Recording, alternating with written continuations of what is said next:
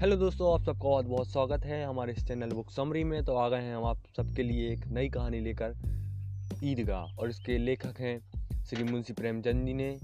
और आज हम इसको पढ़कर सुनाएँगे। हमने थोड़ा सा प्रयास किया है कि इसे थोड़ा और अच्छे से सुनाएँ आप सबके बीच में। तो आइए शुरू करते हैं। रमज़ान के पूरे तीस रोज़ों के बाद ईद आ गई। कितना खूबसूरत और सुहाना एहसास था। पेड़ों पर अजीब सी हरियाली थी। खेतों में रौनक। आसमान पर दिल लुभाने वाली लालिमाएँ छाई थीं। आज का सूरज तो देखो कितना प्यारा, कितना ठंडा है। जिस दुनिया को ईद की मुबारक दे रहा हो। गाँव में कितनी हलचल है, ईदगाह जाने की तैयारियाँ हो रही हैं। किसी के कुर्ते में बटन नहीं है तो वो पड़ोस के घर में सुई धागा लेने दौड़ा जा रहा है। किसी के जूते कड़े हो गए हैं तो वो उनमें तेल डालने के लिए तेली के पास जा रहा है। सब जल्दी जल्दी बैलों को चारा पानी दे रहे हैं। ईदगाह से लौटते लौटते दोपहर हो जाएगी। तीन कोस, पैदल रास्ता, फिर कई आदमियों से मिलना जुलना। दोपहर के पहले लौटना नामुमकिन है। आज लड़के सबसे ज़्यादा खुश हैं। किसी ने एक रोज़ा रखा है, वह भी दोपहर तक, किसी ने वह भी नहीं रखा। लेकिन ईदगाह जाने की खुशी सबके दिल में ज़ोरों शोरों से थी। रोज़े बड़े बूढ़ों के लिए होंगे, इनके लिए तो ईद है। रोज़ ईद का नाम रटते थे। आज वह आ गई। जब जल्दी पड़ी है कि लोग ईदगाह क्यों नहीं चलते इन्हें घर की चिंताओं से क्या मतलब? सवैया के दू, लिए दूध और चीनी घर में है या नहीं? इन्हें कोई परवाह नहीं है। ये तो बस सवैया खाएँगे। वह क्या जाने कि अब्जा अब्बा जान क्यों हैरान परेशान चौधरी कायम अली के घर दौड़े जा रहे हैं? उन्हें क्या खबर कि चौधरी मन बदल ले? तो सारी ईद मुहर्रम में बदल जाएगी।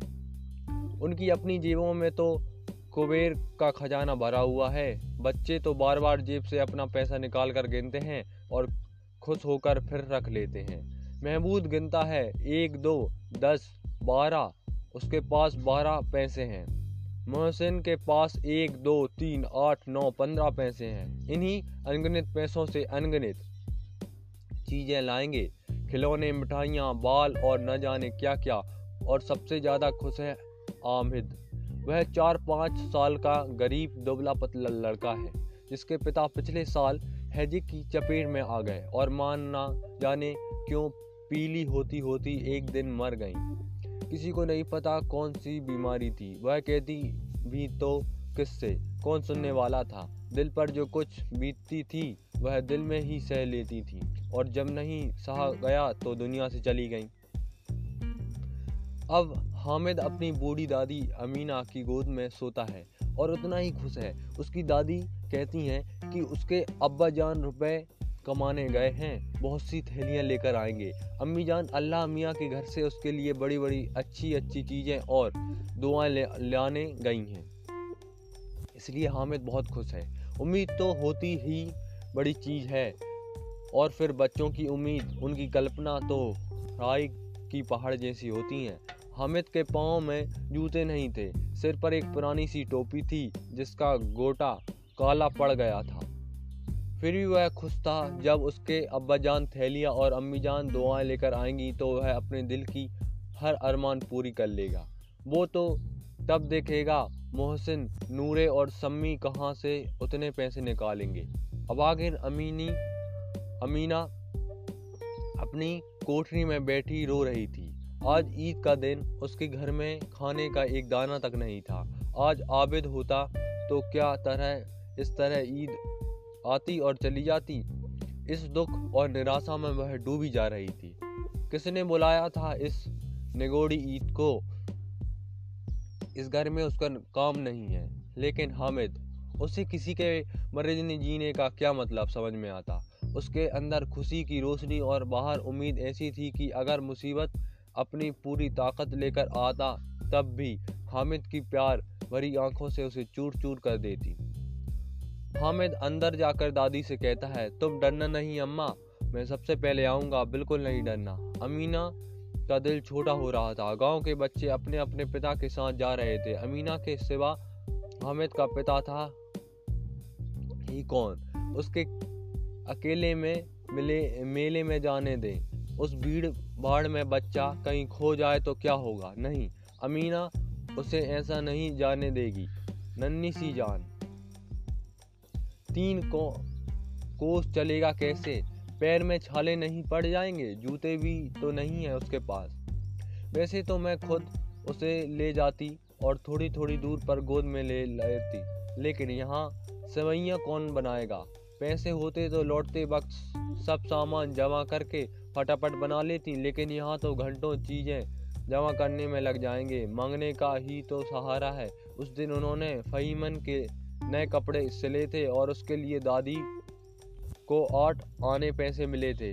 उस अठन्नी को वो बड़ी ईमानदारी से बचाती चली आ रही थी। उस ईद के लिए लेकिन कल दूध देने वाले सिर पर सवार हो गई। तो वह क्या करती? हामिद के लिए तो कुछ बचा ही नहीं। सवैया के लिए तो दो पैसे का दूध तो चाहिए ही। अब तो बस दो आने पैसे बचे हुए हैं।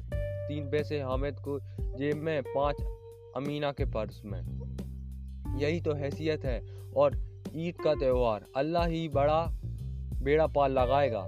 धोवन, नाई और मेहतरानी, सभी तो आएँगी। सभी को समैया चाहिए और किसी को थोड़ा सा देना अच्छा भी तो नहीं लगता। किस किस से मैं मुँह चुराऊँगी और मुँह क्यों चुराऊँ? साल भर का त्यौहार है, बस अल्लाह बच्चे को सलामत रखे, ये दिन भी कट जाएँगे। गाँव से मेला चला। दूसरे बच्चों के साथ हामिद भी जा रहा था। कभी सबके सब दौड़कर आगे निकल जाते, फिर किसी पेड़ के नीचे खड़े होकर साथ वालों का इंतज़ार करते। वो सोचते, यह लोग क्यों इतना धीरे धीरे चल रहे हैं? हामिद के पैरों में तो जैसे पंख लग गए थे। वह कभी थक सकता है क्या? चलते चलते शहर भी आ गया। सड़क के दोनों और अमीरों के बगीचे थे। पक्की चार दीवारी बनी हुई थी। पेड़ों में आम और लीचियाँ लगी हुई थी। कभी कभी कोई लड़का पत्थर उठाकर आम पर निशान लगाता और माली अंदर से गाली देता हुआ निकलता। इस बात पर लड़के खूब हँसते कि माली को कैसा उल्लू बनाया। शहर में बड़ी बड़ी बिल्डिंग बनी हुई थी। यह कोर्ट है, यह कॉलेज है, यह क्लब है। इतने बड़े कॉलेज में कितने लड़के पढ़ते होंगे? सब लड़के नहीं हैं, जी। बड़े बड़े आदमी भी हैं। सच उनकी बड़ी बड़ी मूछें हैं। इतने बड़े हो गए, अभी तक पढ़ते जा रहे हैं। न जाने कब तक पढ़ेंगे और क्या करेंगे इतना पढ़कर। हामिद के गाँव में, स्कूल में दो तीन बड़े बड़े लड़के हैं। बिल्कुल निकम्मे। रोज मार खाते हैं, काम से जी चुराने वाले। इस जगह भी उसी तरह के लोग हुए क्या? क्लब में जादू होता है। सुना है यहाँ मुर्दों के सर तोड़ते हैं और बड़े बड़े तमाशे होते हैं। पर किसी को अंदर नहीं जाने दिया जाता। वहाँ शाम को साहब लोग खेलते हैं बड़े बड़े आदमी खेलते हैं, मूछों, दाढ़ी वाले और औरतें भी खेलती हैं। सच? हमारी अम्मी, अम्मा को यह दे दो। क्या नाम है? बेट, बेटा? तो उसे पकड़ ही ना सके। घुमाते ही लुढ़क जाएगी। महमूद ने कहा, हमारी अम्मी जान का तो हाथ कांपने लगे। अल्लाह कसम, महसिन बोल। बोला।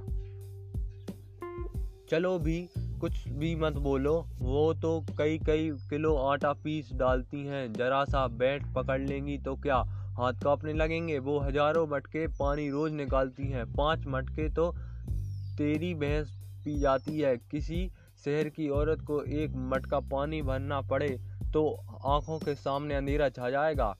महमूद बोला, लेकिन दौड़, दौड़ती तो नहीं उछल कूद तो नहीं कर सकती? महसिन ने जवाब दिया हाँ उछल कूद तो नहीं कर सकती, लेकिन उस दिन मेरी गाय खुल गई थी और चौधरी के खेत में जा पड़ी थी तो अम्मा इतना तेज दौड़ी कि मैं भी उन्हें पकड़ नहीं सका। सच? वो सब आगे चले। हलवाइयों की दुकान शुरू हुई। आज सभी खूब सजी हुई थी। इतनी मिठाइयाँ कौन खाता है? देखो ना एक एक दुकान में कितनी सारी हैं। सुना है, रात को भूत जिन आकर इसे खरीद ले जाते हैं। अब्बा कहते थे कि आधी रात को एक आदमी हर दुकान पर जाता है और जितना माल बच होता है, वह तुलवा लेता है और सचमुच रुपए देता है। बिल्कुल ऐसे ही असली रुपए। हामिद को यकीन नहीं हुआ, ऐसे रुपए जिन को कहाँ से मिल जाएँगे? महसिन ने कहा, जिनके पास रुपया की कमी है क्या? जिस खजाने में चाहे चला जाए। लोहे के दरवाजे तक उन्हें नहीं रोक सकते। जनाब, आप हैं किस ख्याल में? हीरे जवाहरत तक उनके पास रहते हैं, जिससे खुश हो गए, उसे टोकरे भर भर कर जवाहरत देते हैं। अभी यहाँ बैठे हैं तो पाँच मिनट में कलकत्ता पहुँच जाएँगे। हामिद ने फिर पूछा, जिन बहुत बड़े बड़े होते हैं क्या? मोहसिन ने कहा, एक सिर एक एक सिर आसमान के बराबर होता है। जी ज़मीन पर खड़ा हो जाए तो उसका सिर आसमान से जा लगे। मगर चाहे तो एक लोटा में भी घुस सकता है। हामिद ने फिर सवाल किया, लोग उन्हें कैसे खुश करते होंगे? कोई मुझे यह मंत्र बता दे तो मैं भी एक जिन को खुश कर दूँ। महसिन बोला, अब मैं यह तो नहीं जानता, लेकिन चौधरी साहब के काबू में बहुत से जिन हैं। कोई चीज़ चोरी हो जाए तो चौधरी साहब उसका पता लगा देंगे और चोर का नाम बता देंगे। जुमराती के गाय का बच्चा उस दिन खो गया था। वो तीन दिन बहुत हैरान हुए। जब कहीं नहीं मिला, तब झक मारकर चौधरी के पास गए। चौधरी ने तुरंत बता दिया, जानवरों के घर में है और वहीं मिला। जिन आकर उन्हें सारी दुनिया जहाँ की खबर दे जाते हैं। अब उसकी समझ में आ गया कि चौधरी के पास क्यों इतना पैसा है और क्यों उनका इतना सम्मान है। सब और आगे चले। आगे पुलिस लाइन थी। यहीं सब कांस्टेबल प्रैक्टिस करते थे। रात को बेचारे घूम घूम कर पहरा देते, नहीं तो चोरियाँ हो जाएँगी। महसिन ने कहा, यह कांस्टेबल पहरा देते हैं। अजी हज़रत, तुम कुछ नहीं जानते? यह चोरी करते हैं। शहर के जितने चोर डाकू हैं, सब इनके मोहल्ले में जाकर जागते रहो जागते रहो, पुकारते हैं। तभी इन लोगों के पास इतने रुपए आते हैं। मेरे मामू एक थाने में कांस्टेबल हैं। उन्हें बीस रुपये महीना मिलता है लेकिन घर पचास रुपये भेजते हैं। अल्लाह कसम मैंने एक बार पूछा था कि मामू आप इतने रुपए कहाँ से लाते हैं? तो वो हंसकर कहने लगे बेटा अल्लाह देता है। फिर खुद ही बोले हम लोग चाहें तो एक दिन में लाखों मार मार लाएँ फिर भी हम तो इतना ही लेते हैं जिसमें अपनी बदनामी ना हो और नौकरी ना चली जाए। हामिद ने पूछा यह लोग चोरी करवाते हैं तो कोई इन्हें पकड़ता नहीं है? महसिन उसकी नादानी पर दया खाकर बोला, अरे पागल, इन्हें कौन पकड़ेगा? पकड़ने वाले तो यह लोग खुद हैं, लेकिन अल्लाह इन्हें सजा भी खूब देता है। फोकट की कमाई कभी काम नहीं आती, यही बर्बाद हो जाती है। थोड़े ही दिन पहले मामू के घर में आग लग गई थी, सारी पूंजी जल गई, एक बर्तन तक नहीं बचा। कई दिन पेड़ के नीचे सोए, अल्लाह कसम पेड़ के नीचे फिर न जाने कहाँ से एक सौ रुपया उधार लाए तो बर्तन भाड़े खरीदे। हामिद एक सौ तो पचास से ज़्यादा होते हैं। कहाँ पचास? कहाँ एक सौ? पचास एक थैली भर होता है। सौ तो दो थैलियों में भी ना आए। अब मेले में भीड़ मरने लगी। ईदगाह जाने वालों की टोलियाँ नज़र आने लगी। लोग एक से एक भड़कीले कपड़े पहने हुए थे। कोई इक्के तांगे पर सवार था, कोई मोटर पर सभी इत्र लगाए हुए थे। सभी के दिलों में उमंग भरा था। गाँव वाले, वालों को यह छोटा सा दल अपने दुखों से बेखबर, संतोष और धैर्य में मगन चला जा रहा था। बच्चों के लिए शहर की सभी चीज़ें अनोखी थीं। मुझसे जिस चीज़ की ओर ताकते, बस ताकते ही रह जाते और पीछे से हॉर्न की आवाज़ होने पर भी उन्हें कुछ समझ नहीं आता। हामिद तो एक बार मोटर के नीचे आते आते बचा। तभी सामने ईदगाह नज़र आई। ऊपर इमली के घने पेड़ों की छाई, छाया थी। नीचे पक्की ज़मीन, जिस पर चादर बिछी हुई थी और रोजा रखने वालों की लाइन एक के पीछे एक न जाने कहाँ तक चली जा रही थी। जहाँ चादर भी नहीं था नए आने वाले लोग पीछे की लाइन में आकर खड़े हो जाते। आगे जगह ही नहीं थी। यहाँ कोई पैसा और पद नहीं देखता था। अल्लाह की नज़र में सब बराबर है। इन गाँव वालों ने भी हाथ पैर धोए और पिछली लाइन में खड़े हो गए। कितने सुंदर तरीके से सब कुछ किया जा रहा है। जा रहा था। इतना अच्छा मैनेजमेंट लाखों सिर एक साथ सजदे में झुक जाते हैं। फिर सबके सब एक साथ खड़े हो जाते हैं। एक साथ झुकते और एक साथ खड़े हो जाते हैं। कई बार यही सिलसिला चलता रहा। जैसे बिजली की लाखों बत्तियाँ एक साथ जल रही हों और एक साथ बुझ रही हों। कितना खूबसूरत नज़ारा था जो दिल को श्रद्धा, गर्व और परम सुख में से भरा रहा था। जैसे भाईचारे के एक धागे ने इन सभी आत्माओं को एक साथ माले में पिरो दिया हो। जब न, नमाज़ खत्म हुई तो लोग आपस में गले मिलने गले गले मिलने लगे।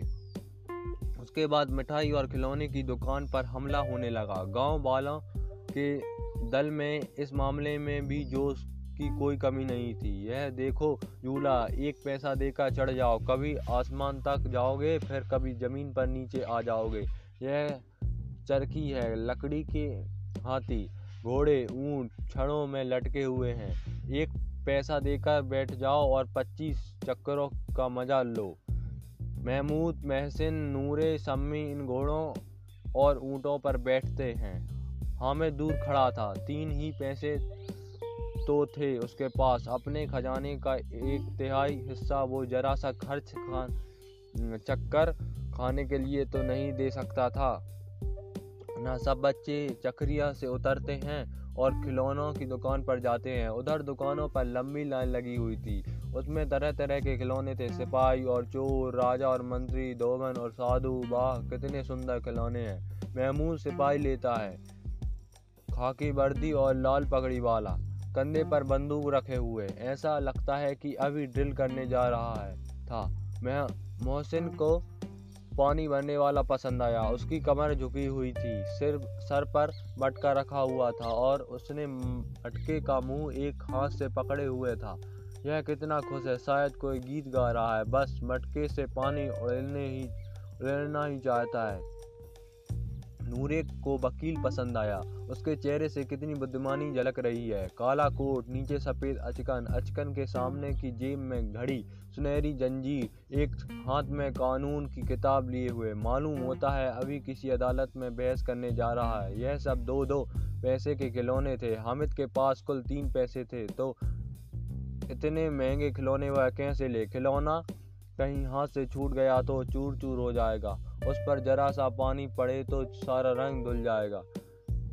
ऐसे खिलौने लेकर वह क्या करेगा? यह किस काम के? महसिन कहता है, मेरा बिस्ती रोज पानी दे जाएगा। सुबह शाम, महमूद बोला, और मेरा सिपाही घर पर पहरा देगा। अगर कोई चोर आया तो फ़ौरन बंदूक तान कर भाग, भगा देगा, नूरे। और मेरा वकील कई मुकदमे लड़ेगा। सिम्मी कहाँ चुप रहने वाली थी? और मेरी दोमन रोज कपड़े धोएगी, हामिद खिलौने की बुराई करता है। मिट्टी ही के तो है, गिरे तो चकराचूर हो जाएँगे, लेकिन वो ललचाई हुई आँखों से खिलौने को देख रहा था और चाहता था कि काश थोड़ी देर के लिए उन्हें हाथ में ले सकता। उसके हाथ अपने आप ही खिलौने की ओर बढ़ते हैं, लेकिन लड़के इतनी आसानी से अपने खिलौने नहीं देते, खासकर जब वो नए नए हों। हामिद ललचाता ही रह जाता है। खिलौने के बाद बारी आती है मिठाइयों की। किसी ने रबड़ियाँ ली, किसी ने गुलाब जामुन, किसी ने सोहन हलवा, सब बड़े मज़े से खा रहे थे। हामिद इन सब में अलग खड़ा था। बेचारे के पास तीन ही पैसे थे। क्यों? कुछ लेकर नहीं आता। ललचाई आँखों से सबकी ओर देखता है। महसिन कहता है, हामिद, खेड़ी ले जाओ। कितनी खूबसूरदार है। हामिद को शक हुआ ये सिर्फ़ इसकी बदमाशी और शरारत है। महसिन इतना उदार नहीं है, लेकिन फिर भी वह उसके पास जाता है। महसिन दोनों से एक रेवड़ी निकालकर हामिद की ओर बढ़ाता है। हामिद हाथ आगे करता है और महसिन रेवड़ी अपने मुँह में रख लेता है। महमूद नूरे और सम्मी खूब तालियाँ बजा बजा कर हँसते हैं। हामिद चिढ़ जाता है। महसिन बोला अच्छा आपकी की ज़रूर देंगे। हामिद, अल्लाह कसम ले जाओ। हामिद ने कहा, अपने पास ही रखो। क्या मेरे पास पैसे नहीं है? सम्मी ने कहा, तीन ही पैसे तो हैं। तीन पैसे में क्या क्या लेंगे? लोगे? महमूद, हमसे गुलाब जामुन ले जाओ। हामिद, मोमिन बदमाश है। हामिद, मिठाई कौन सी बहुत अच्छी चीज़ है? किताब में इसकी कितनी बुराई लिखी है? मैं मोहसिन लेकिन तुम मन ही मन में कह रहे होगे कि अगर मिल जाए तो खा ले। अपने पैसे क्यों नहीं निकालते महमूद? सब समझते हैं इसकी चालाकी। जब हमारे सारे पैसे खर्च हो जाएँगे तो हमें ललचा ललजा कर खाएगा।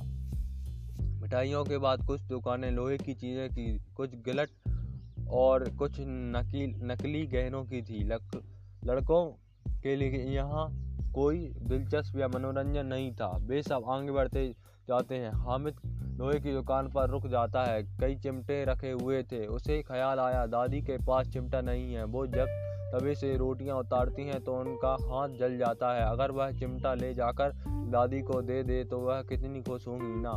फिर उनकी उंगलियाँ कभी नहीं जलेंगी। घर में एक काम की चीज़ जाएगी। खिलौनों से क्या फ़ायदा? बेकार में पैसे बर्बाद होते। उससे थोड़ी देर ही तो खुशी मिलती है। यह तो घर पहुँचते पहुँचते टूट फूट कर बराबर हो जाएँगे। चिमटा कितने काम की चीज़ है? रोटियाँ तवे से उतार लो, चूल्हे में सेक लो। कोई आग मांगने आए तो चटपट चूल्हे से आग निकाल कर उसे दे दो। अम्मा बेचारी को कहाँ फुर्सत है कि बाज़ार आए और इतने पैसे ही कहाँ मिलते हैं? रोज हाथ जला लेती हैं। हामिद के साथ ही आगे बढ़ गए। सभी पर सबके, सब शरबत पी रहे थे। देखो सब कितने लालची हैं, इतनी मिठाइयाँ ली, मुझे किसी ने एक भी नहीं दी। उस पर कहते हैं, मेरे साथ खेलो, मेरा यह काम करो। अब अगर किसी ने कोई काम करने को कहा तो बताऊँगा। खाए मिठाइयाँ उन्हीं, उनका ही मुँह चढ़ेगा फोड़े फुंसियाँ निकलेंगी, उन्हीं की ही जीप चटोरी हो जाएगी। तब घर से पैसे चुराएँगे और मार खाएँगे। किताब में झूठी बातें थोड़े ही लिखी हैं। मेरी जबान क्यों खराब होगी अम्मा चिमटा देखते ही दौड़कर मेरे हाथ से ले लेंगी और कहेंगी, मेरा बच्चा, अम्मा के लिए चिमटा लाया है, कितना अच्छा लड़का है। इन लोगों के खिलौने पर कौन इन्हें दुआएँ देगा? बड़ों की दुआएँ सीधी अल्लाह के दरबार में पहुँचती हैं और तुरंत सुनी जाती हैं। मैं भी इनसे तेवर क्यों सहूँ? मैं गरीब सही, लेकिन किसी से कुछ मांगने तो नहीं जाता। आखिर अब्बा जान कभी न कभी तो आएँगे। अब भी अम्मा भी आएँगी ही। फिर इन लोगों से पूछूँगा, कितने खिलौने लोगे? एक एक को टोकरी भर भर कर खिलौने दूँगा और देख दिखा दूँगा कि दोस्तों के साथ इस तरह का सलूक किया जाता है। यह नहीं कि एक पैसे की रेवाड़ियाँ ली तो चिड़ा चिड़ा कर खाने लगे, लेकिन सबके सब हंसेंगे कि हामिद ने चिमटा लिया है। हंसे तो हंसे, मेरी बला से। उसने दुकानदार से पूछा, यह चिमटा कितने का है? दुकानदार ने उसकी ओर देखा और कोई बड़ा आदमी साथ ना देखकर कहा, तुम्हारे काम का नहीं है है जी? बिकाऊ है कि नहीं? बिकाऊ क्यों नहीं है? नहीं तो यहाँ क्यों लाद कर लाता? तो बताते क्यों नहीं? कितने पैसे का है? छः पैसे लगेंगे? हामिद का दिल बैठ गया, ठीक ठीक, पाँच पैसे लगेंगे, लेना हो तो लो, नहीं तो चलते मनो हामिद ने दिल मज़बूत करके कहा, तीन पैसे लोगे? यह कहता हुआ वो आगे बढ़ गया कि दुकानदार की बकबक ना सुननी पड़े। लेकिन दुकानदार ने बुलाकर उसे चिमटा दे दिया। हामिद ने उसे इस तरह कंधे पर रखा, मानो वो कोई बंदूक है और सांस से अकड़ता हुआ दूसरों के पास आया। जरा सुनो तो सबके सब क्या क्या बुराइयाँ करते हैं। महसिन ने हंसकर कहा, यह चिमटा क्यों लाया है? पगले इसका क्या करेगा? हामिद ने चिमटे को ज़मीन पर पटक कर कहा, जरा अपना बिस्ती ज़मीन पर गिरा दो, सारी पसलियाँ चूर चूर हो जाएँगी उसकी। महमूद बोला, भला यह चिमटा भी कोई खिलौना है? हामिद ने कहा, खिलौना क्यों नहीं है? अभी कंधे पर रखा तो बंदूक हो गई। हाथ में ले लिया तो फकीरी का चिमटा हो गया। चाहूँ तो इसे से मजीरें काम भी ले सकता हूँ। एक चिमटा जमा दूँ। तो तुम लोगों के सारे खिलौने की ज़मीन निकल जाएगी। तुम्हारे खिलौने कितने ही जो लगा है। मेरे चिमटे का बाल भी वाका नहीं कर सकते। मेरा चिमटा बहादुर शेर है। सम्मी ने खंजरी ली थी। वो इम्प्रेस होकर बोला, इसे मेरी खंजरी से बदलोगे? दो आने की है। आमिर ने खंजरी को अनदेखा करते हुए कहा, मेरा चिमटा चाहे तो तुम्हारी खंजरी का पेट फाड़ डाले। मेरा बहादुर चिमटा आगे आग में, पानी में, आंधी में, तूफ़ान में बराबर डटा खड़ा रहेगा। चिमटे ने सभी को मोहित कर लिया। अब पैसे किसके पास बचे थे?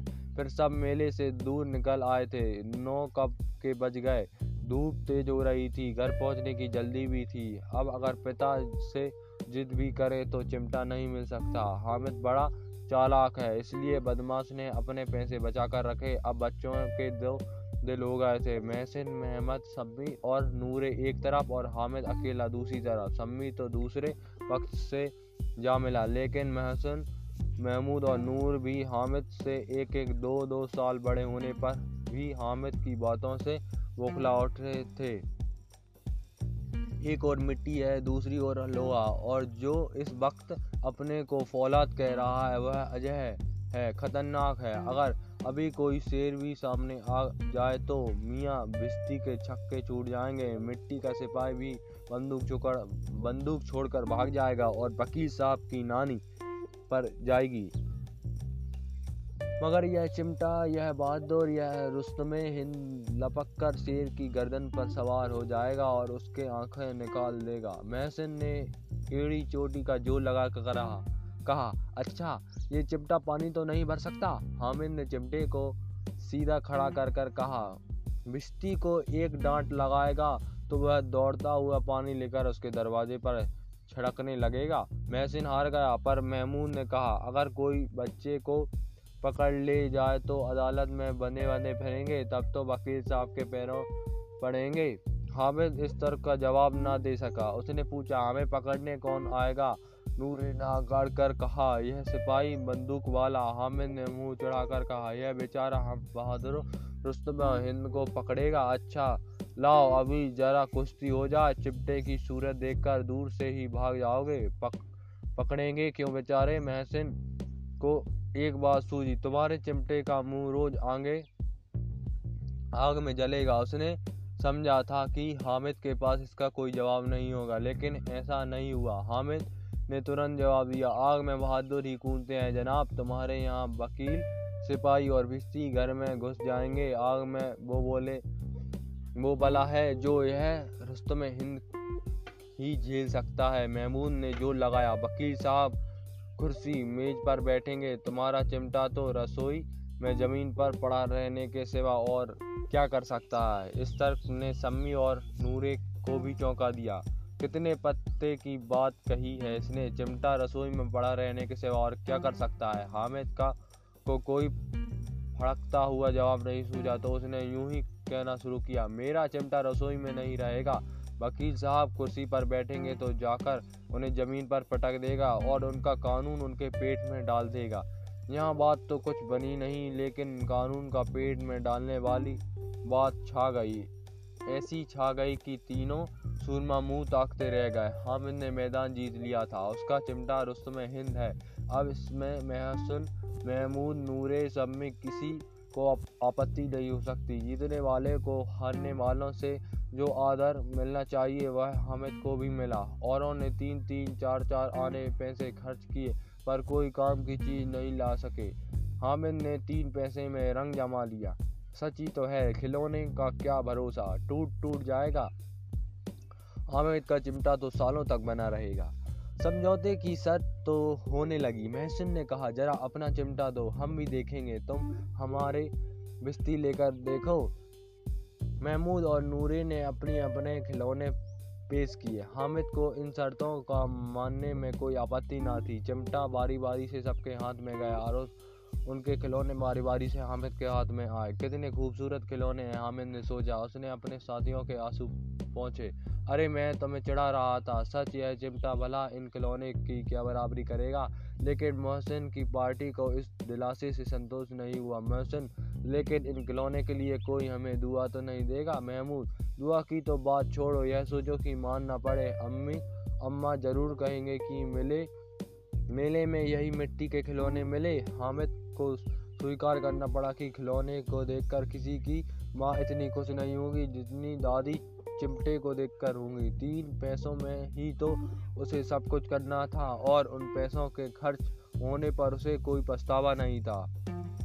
फिर अब तो चिपटा रुस्तम हिंद है और सभी खिलौनों का बादशाह। रास्ते में महमूद को भूख लगी। उसके पास पिता ने केले खाने को दिए। महमूद ने सिर्फ़ हामिद को केले दिए। उसके दूसरे दोस्त मुँह ताकते रह गए वह उस चिमटे को प्रसाद था। ग्यारह बजे गाँव में हलचल मच गई। मेले वाले आ गए। महसिन की छोटी बहन ने दौड़कर बिस्ती उसके हाथ से छीन ली और मारे खुशी के उछल पड़ी। तो मियाँ बिस्ती नीचे आकर गिरे और टूट टूट कर परलोक सुधार गई। इस पर भाई बहन में जमकर मारपीट हुई। दोनों खूब रोए। उसकी अम्मा यह शोर सुनकर बहुत नाराज़ हुई और दोनों को ऊपर से दो दो चाटे और लगा दिए। मियाँ नूरे के वकील का अंत उनके पद के अनुसार इससे ज़्यादा अच्छा था। वकील ज़मीन पर आया तो पर तो नहीं बैठ सकता। उसकी मर्यादा का विचार तो करना ही होगा। दीवार में खूटियाँ गड़ी गईं। उन पर लकड़ी का एक पटरा रखा गया। पटरे पर कागज़ का कालीन बिछाया गया। वकील साहब राजा भोज की तरह सिंहासन विराजे नूरे ने उन्हें पखे से हवा देना शुरू किया। अदालत में तो बिजली के पंखे रहते हैं। क्या यहाँ मामूली पंखा भी नहीं होगा? कानून की गर्मी दिमाग पर चढ़ जाएगी कि नहीं? बाँस का पंखा आया और नूरे हवा करने लगा। मालूम नहीं पंखे की हवा से या पंखे की चोट से। वकील साहब स्वर्गलोक से मृत्युलोक में चले गए और उनकी मिट्टी का शरीर मिट्टी में ही मिल गया। फिर बड़े जोरदार रोने धोने से उनके टूटने का शोक मनाया गया। अब रहा महमूद का सिपाही। उसे चटपट गाँव का पैरा देने का चार्ज मिल गया। लेकिन पुलिस का सिपाही कोई साधारण इंसान तो है नहीं जो अपने पैरों पर चले। वह पालकी पर चलेगा एक टोकरी आई। उसमें कुछ लाल रंग के फटे पुराने चिथड़े बिछाए गए, जिसमें सिपाही साहब आराम ले, लेटे। नूरे ने यह टोकरी उठाई और अपने दरवाजे को चक्कर लगाने लगा। उनके दोनों छोटे भाई तुतलाती आवाज़ में सिपाही की तरह छोने वाले जागते लहो पुकारते हुए चले रहे थे। मगर रात का वक्त था अंधेरा था तो, तो नूरे को ठोकर लगी और टोकरी उसके हाथ से छूटकर गिर पड़ी और मियाँ सिपाही अपनी बंदूक लिए ज़मीन पर धड़ाम से गिर गए और उनकी एक टांग टूट गई। महमूद को आज पता चला कि वह अच्छा डॉक्टर है। उसे ऐसी दवा मिल गई थी जिससे वह टूटी टांग को तुरंत जोड़ सकता था। सिर्फ़ गूलर का दूध चाहिए। गूलर का दूध आता टांग जवाब दे देती। ऑपरेशन फेल हो गया। तब उसकी दूसरी टांग भी तोड़ दी जाती। अब कम से कम एक जगह आराम से बैठ तो सकता है। एक टांग से तो ना चल सकता था, ना बैठ सकता था। अब कहाँ से पाई सन्यासी हो गया था? अपनी जगह पर बैठा बैठा पहरा देता था। अब मियाँ हमीद हामिद का हाल सुनिए। अमीना उसकी आवाज़ सुनते ही दौड़ी और उसे गोद में उठाकर प्यार करने लगी। उसके हाथ में चिमटा देखकर वह चौंक गई। यह चिमटा कहाँ से आया? मैंने खरीदा है। कितने पैसे में? तीन पैसे में। अमीना ने छाती पीट ली। यह कैसा ना समझ लड़का है कि दोपहर हो गई है? ना कुछ खाया है ना पिया और क्या लाया? चिमटा, सारे मेले में तुझे और कोई चीज़ नहीं मिली जो यह लोहे का चिमटा लाया है? हामिद ने मासूमियत से कहा, तुम्हारी उंगलियाँ तवे से जल जाती हैं। ना, इसलिए मैंने इसे लिया है। बुढ़िया का गुस्सा तुरंत प्यार में बदल गया और प्यार भी वह नहीं, जो आगे बढ़कर अपनी सारी तकलीफ़ शब्दों में बिखेर देता। यह खामोश प्रेम था, बहुत गहरा, रस और स्वाद से भरा हुआ। इस बच्चे में कितनी अच्छाई और समझदारी है। दूसरे को खिलौने लेते और मिठाई खाते देखकर इसका मन कितना ललचाया होगा। कैसे रोका होगा इसने अपने मन को? वहाँ भी कैसे अपनी बुढ़िया बुढ़िया दादी की याद आ गई। अमीना का मन खुशी से भर गया और अब एक बड़ी सी अजीब बात हुई। हामिद ने चिमटे से भी अजीब बच्चे हामिद ने बड़े बूढ़े हामिद का पार्ट निभाया था। बूढ़ी अमीना बच्ची अमीना बन गई थी, वह रोने लगी। अपना दामन फैलाकर हामिद को दुआएँ देती जा रही थी और आँसू की बड़ी बड़ी बूंदें गिरती जा रही थी। नादान हामिद इसकी गहराई और राज को भला कैसे समझता? सीख। मुंशी प्रेम जी की यह कहानी से हमें बलिदान और प्रेम के बारे में सिखाती है। कितनी खूबसूरती से उन्होंने दिखाया है कि बच्चों का दिल कितना मासूम और साफ़ होता है। वो अपने आसपास की चीज़ों को कितने गौर से देखते हैं। अपनी दादी का जुलिया हुआ हाथ हामिद की नज़रों से छुप नहीं सकता था और जब उसे कुछ करने का मौका मिला तो वह इसमें चूक नहीं। उसने चिमटा खरीद कर अपना प्यार जता ही दिया। इस मतलबी दुनिया में हमें उन दो लोगों के जज्बात की झलक दिखाई दी, जो सच्चे दिल से एक दूसरे की परवाह करते हैं। एक और बूढ़ी होने के बाद भी हामिद की दादी उसे ठीक से बड़ा करने के लिए जी तोड़ मेहनत कर रही थी। उनका दिल हमेशा इस बात की चिंता करता था कि हामिद को कैसे माता पिता की कमी न फलने दे। तो दूसरी ओर, इतनी छोटी सी उम्र में भी हामिद ने अपनी मन की हर इच्छा को मारकर अपनी दादी की ज़रूरत के बारे में सोचा और उनके लिए चिमटा खरीदा। इससे पता चलता है कि वो कितना समझदार था, दूसरे बच्चों ने सिर्फ़ अपने बारे में सोचा, लेकिन हामिद ने खुद से पहले किसी और के बारे में सोचा। यह दिखाता है कि वह एक अच्छा इंसान भी था। उसे अपनी दादी से कितना लगाव था और वो उनका कितना सम्मान करता था। दूसरे बच्चों के टूटे हुए खिलौने दिखाते हैं कि असल में चीज़ों का कोई मोल नहीं होता। वो तो एक ना एक दिन टूट ही जाते हैं, लेकिन भावनाओं और आपकी परवाह रिश्ते में कितना प्यार और मिठास भर देती है। हामिद ने चिमटे जैसी चीज़ को भी एक खिलौने के रूप में देख लिया। यह दिखाता है कि वो चीज़ों का पॉजिटिव नज़रिया से देखता है था। तो आप भी ज़िंदगी से शिकायतें कम कर उसे पॉजिटिव नज़रिए से देखना शुरू करें। हम अक्सर बच्चों को ना समझ समझने की गलती कर देते हैं, लेकिन देखा जाए तो बच्चे अनजाने में हमें कितना कुछ सिखा देते हैं। तो यह कहानी ख़त्म हो चुकी है दोस्तों। आपको यह कहानी कैसी लगी हमें प्ले देकर ज़रूर बताएँ। धन्यवाद इस कहानी के लिए। जय हिंद।